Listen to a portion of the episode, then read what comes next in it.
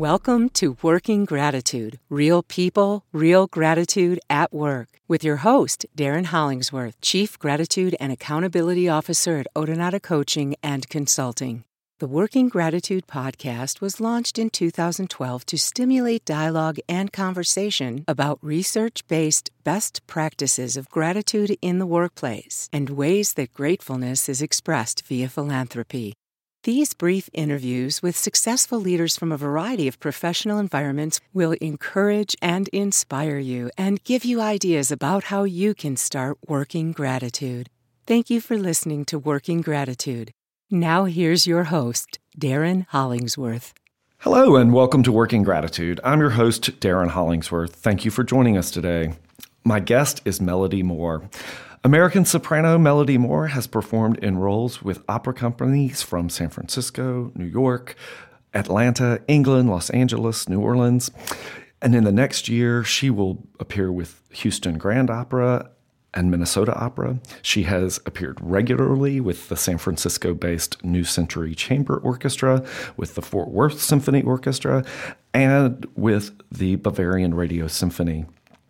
A graduate of Cincinnati Conservatory of Music, Melody is a former Adler Fellow of San Francisco Opera and a participant of the Merola program in San Francisco. Upcoming roles of interest include Electra, recordings of Fanciulla del West, and Madame Butterfly, and a debut of Wagner's Brunhilde. Melody has been working as a sole proprietor for about 12 years now. She travels a ton, is a new mommy to a two year old puppy, and Melody and her wife live in the San Fernando Valley, where they thrive instead of survive, which is a theme that I love about her. Yeah. Mm-hmm. I am particularly grateful for Melody because almost seven years ago, I had the distinct pleasure of hearing her sing Happy Birthday to me in front of a small, intimate audience at a special venue in San Francisco.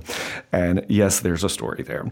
We struck up a fast, great, and grateful friendship, and she was among my first guests in the original run of Working Gratitude. Melody, it is so great to have you back with me today and to get an update on how you continue working gratitude. It's uh, it's mind blowing to hear the introduction because one might forget all of the the things that led them to today. And I, as I listen to you, I have tears uh, remembering that special night. Uh, I was just there to to be with friends, and I met a new one, and I'm just grateful today for that to to be here. So it, it was you, it, it, was a it was a night that I have um, relished many times, and and we'll talk about how that friendship developed and your career developed exponentially after that night and after our last working gratitude interview. And normally our conversation covers some basic questions. What are you grateful for at work? What challenges have you faced at work? Um, and shifting from the, the work itself, how does your expression of gratitude come forward in the community? Because our listeners can listen to your archived episode previously. I want you and I just to be able to, to talk about this in the present day. And I, w- I will yeah. start back with that question What are you grateful for uh, surrounding your work today? You know, this morning before we before we decided to to get together, or before we got together and and uh, did this interview, I was looking around the house and I was thinking about gratitude and just pondering, you know, talking with you and just thinking about the last time.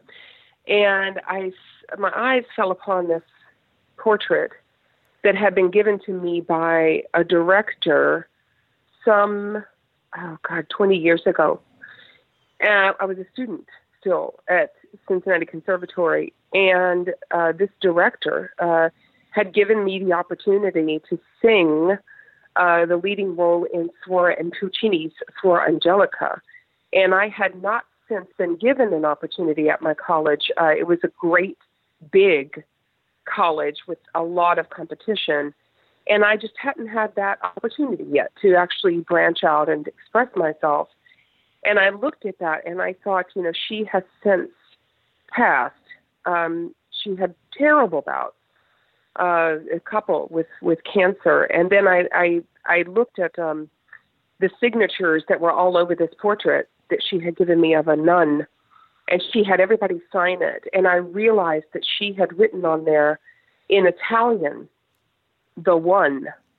It's uh, L apostrophe U N A, the one, Luna. Mm-hmm. And I had never really seen that like I had seen it today.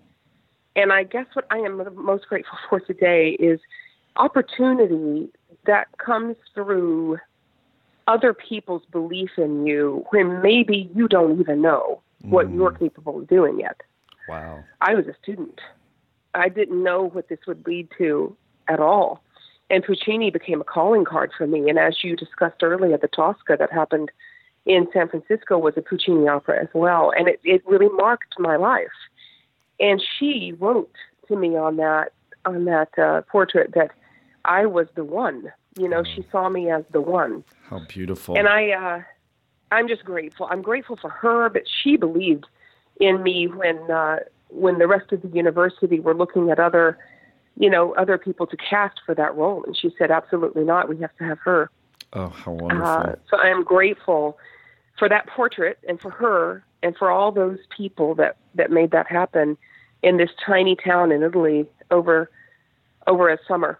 It was incredible. How wonderful! And I, I, yeah. I, that's why I wanted to be able to just kind of uh, visit with you, really, about this stuff today, because I knew that that um, you have a you you live this. You live with a grateful yeah. heart, and it it comes naturally to you. And to be able to just look around your house and and be in that spirit and be in that place and tie it so directly to this conversation. I, I knew, yeah. as before. Let's talk about that a little bit. That you mentioned the the Tosca experience in San Francisco. That happened. Yeah. Um, not that long after we did our last working gratitude conversation. Am I correct about it's that? True. Yeah. it was pretty fast after that, which Share with our listeners kind of what happened. I want to hear it in your words. I watched it happen on Facebook, basically, almost Facebook Live at the time. I don't think they even had that, but um, tell uh, share with our listeners what happened. Uh, I was at uh, you know the San Francisco Opera, as you mentioned before, was a training ground for me, and I was in my last year of a training program at the time that I met you. Um, and sang your happy birthday. And then right after that, I was covering, or what they call, it's an understudy position. Uh, I was covering or understudying the lead soprano in the opera Tosca. And, uh, you know, it's a, it's, it's a big role uh, comparatively with the one that I just mentioned before. It's a larger, longer uh, list of obligations. The the role is just a lot more notes. and I had studied and studied and was prepared and I had been I had been practicing in the chorus room and you know doing all the things I thought I should be ready, but uh, this was opening night of the season of San Francisco Opera. No small opera program, right? Yes. a big opera, well renowned opera. No, it's like yeah, I mean, it, uh, it, no, one would never think that they might be called upon on an opening night because opening night of a season is when everybody comes to see all the industry shows up to see whomever is cast in that role, and then to also uh, critique it, or maybe um, the, uh, critics from the local paper are there. They write about the the production in the newspaper. You know, it's not one that a soprano would miss and Angela Gheorghiu was the soprano on for that evening, but she became very ill in Act One. And I was uh, I was watching from a closed circuit television within the opera house, and I saw I saw her become very shaky, uh, physically shaky. Her hands were shaking, mm. and uh, she had to be rushed to the hospital. She was having a, a bout of some sort of a food poisoning. Oh my goodness! And uh, she got very sick, and they held the curtain, and I went on mm. for acts two and three on opening night, uh. having never sung it with the orchestra, never rehearsed it with an orchestra, and never staged it. I had to just walk on. I remember literally um, hearing from friends that were there um, how much anticipation there was about you when they announced that you would be coming on because you were you are a favorite in San Francisco. I got to hear you Yes. multiple times. Then after we got to know each other, um, either with the San Francisco Gay Men's Chorus or in other things that you performed in. But you were you were a crowd favorite already. So um, to me, that's a that's a challenge. And actually, that addresses that second question that we sometimes talk about: is what challenge have you faced that you can now have a real lens of gratitude? I think you're pretty grateful for that, huh? I think it shaped everything, and it, it was so non-accidental. I don't believe in accidents. I believe in destiny, and I, I, I know that was my path, and I know it had to happen that way because, you know, I talk to all kinds of singers all the time that have stage fright still. I mean, it's it's one of those things that it doesn't necessarily go away. Ask Barbara Streisand. You know, it's Right. uh, it's something that you might deal with for your lifetime, and it it varies with each person, but also what I learned from that situation, which I couldn't have learned any other way, is that all of the stories that we tell ourselves about how we can't do something or uh, you know, I didn't warm up enough. Oh, now it's going to be bad. Or, you know, I didn't drink enough water before I went on stage. What if I crack this note? Or all of those fears that we have that we make up, we make those stories that that can be detrimental, self-sabotaging um, threads that we can follow into fear. We can follow them all the way into a really dark um, passage for ourselves. But that taught me that none of those things are really true. If you know, we we are not, we're not all dying of dehydration. Uh, chances are I drank enough water that day. Um, chances are that I know how to sing when put to the test. Chances are that because I warmed up before every performance, even if it wasn't my own, that I was prepared. And I taught myself that that day that even without a lot of um, planning beforehand and without a lot of information, I was missing, you know, quite a quite a bit of information about how to negotiate this this uh, wonderful happening. I still was able to do it, and I really learned a lot about the human spirit and about destiny. And when you're when push comes to shove, what can really happen? What can happen? Miraculous things Yes, can happen if you're not telling yourself these stories. absolutely. And I had no time to tell myself anything but get out. do it. Get dressed, it. put your hair on, Get dressed. and and do it. and do it, girl. yeah. You know, no birdcage moment here. We're, you know, we're not going to pull a Nathan Lane and say we're not going on. We have to go. right, exactly. Yeah. Well, I, and I know again from having communicated with you uh, across the miles and, and across your travels um, that your that moment and other subsequent moments of of really excellence um, have have perpetuated your career. In in that joy that you bring to the world, um, can you update us about how you are finding time? Sometimes it's just hard to find time to have any sense of give back. Um, can you fi- can you share with us how how I you're because yeah I'm not sure I am finding time. What I do is I make um, some some parts of my day are non-negotiable. What I do in the morning is get up, uh, shower, you know, uh, use that steam to remind myself to breathe. You know, um, those kinds of things are very uh, part and parcel for my daily life. I definitely meditate. Um, I like to do a series of stretches and make time for that. As far as other gratitude, um, what I have found has been the most helpful in outreach in my life uh, because I don't necessarily stay in the same city, right and it's hard for me to find a um, a systematic way to outreach toward others. But what I do is within each city, I will find uh, a, to donate. I will find an organization that has something to do with the storyline of the opera that we're doing. hmm So, like, let's say, for an instance, I was in Houston uh, doing Senta from The Flying Dutchman. Well, in the story of The Flying Dutchman, Senta is rather uh, trapped in a small town where you're supposed to get married and you're supposed to marry one of the scene, you know, uh, farers that comes home, uh, you know, and it's it's it's it's um it's a life that has been pre-written Got for it. these women.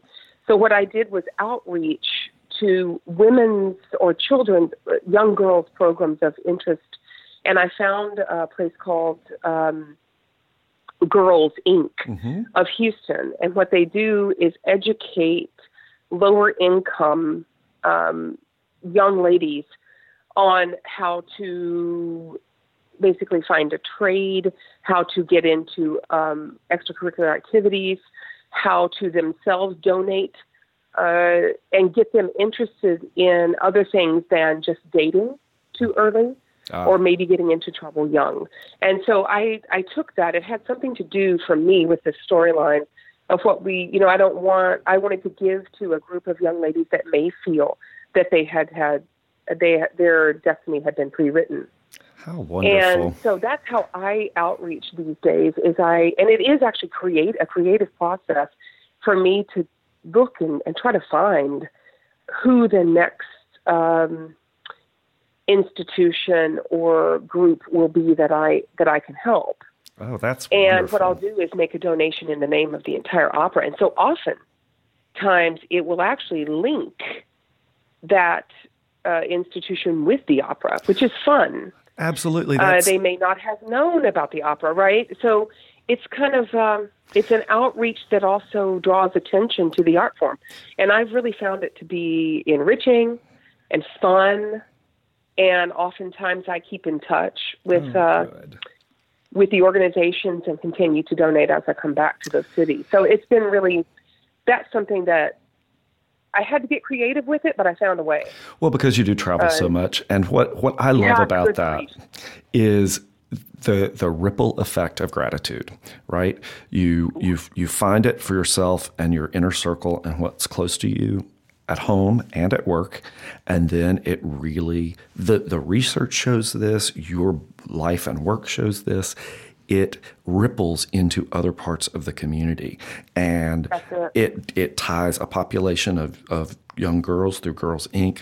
to, like you say, the art form by simply having your association when you're a headliner in town or you're among headliners and that that's engaged with an organization like that, they get the natural benefit of that affinity and affiliation. So I am so thrilled to hear that. That's just a wonderful gesture and way to support um, things that you love and, like you say, get creative. My friend, you know, we could talk for a long time and we need to again more often. But I just want to thank you for joining us today on Working Gratitude. For more episodes of Working Gratitude, please subscribe wherever you listen to podcasts or visit our website at workinggratitude.com. Thank you again for joining us today. Darren Hollingsworth has had a thriving career as a financial advisor, sales professional, senior fundraising professional, and nonprofit executive. Now, via business, success, and philanthropy coaching, Darren is passionate about helping successful executives realize and exceed their personal and professional potential. He helps business and nonprofit leaders find and confirm their passion, their inspiration, and motivation. This is accomplished through collaborative work based on gratitude, experience, encouragement, and accountability. As Darren says, surviving is not enough, thriving is the goal. Additionally, Darren works with businesses, nonprofit organizations, and boards of directors to create new possibilities for transformational customer and donor relationships, organizational strategic visioning and governance, as well as continuity and succession planning. Via collaboration and consulting, Darren engages with clients to empower them to build upon strengths and face challenges with confidence and expertise. To hear more working gratitude and for information about Darren Hollingsworth and Odonata Coaching and Consulting, visit our website, odonatacoaching.com, or visit us on Facebook at facebook.com slash Odonata Coaching or search wherever you listen to podcasts. Thank you for listening to Working Gratitude.